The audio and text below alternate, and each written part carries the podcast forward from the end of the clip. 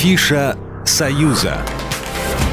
Здравствуйте, в студии Екатерина Шевцова. И я расскажу вам о главных культурных событиях союзного государства.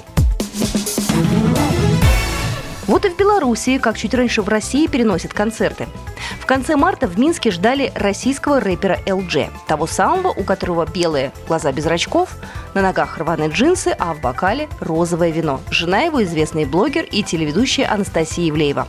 Концерт должен был состояться в Прайм-холле. Теперь он пройдет там же, но двадцать второго мая. Билеты действительны, либо их можно сдать без финансовых потерь. Элджей приведет в Минск новое Next Level шоу. В Москве рэпер выступит еще позже, чем в Минске, девятнадцатого июня в клубе «Адреналин Стадиум». Перенесена и премьера российского спектакля в Минске. Это монопостановка «Разговор в разговоре» по поэме Иосифа Бродского «Горбунов и Горчаков». Планировалось показать ее двадцать первого апреля, но из-за вируса премьеру сместили на двадцать четвертого сентября. Она состоится в концертном зале «Минск». Поставил спектакль театральный режиссер Владимир Михельсон.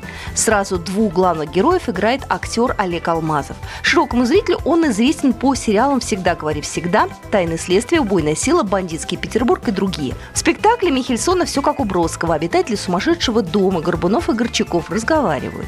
Первый, словно левое полушарие мозга, олицетворяет разум и логику, второй, как и правое полушарие, интуицию и творчество.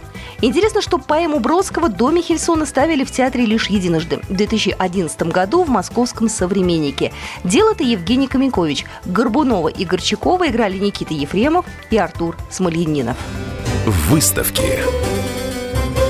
Однако некоторые выставки в Беларуси продолжают работать в режиме офлайн. В Минске открыта международная текстильная экспозиция. Она приурочена ко второму открытому фестивалю декоративного творчества «Текстильный букет».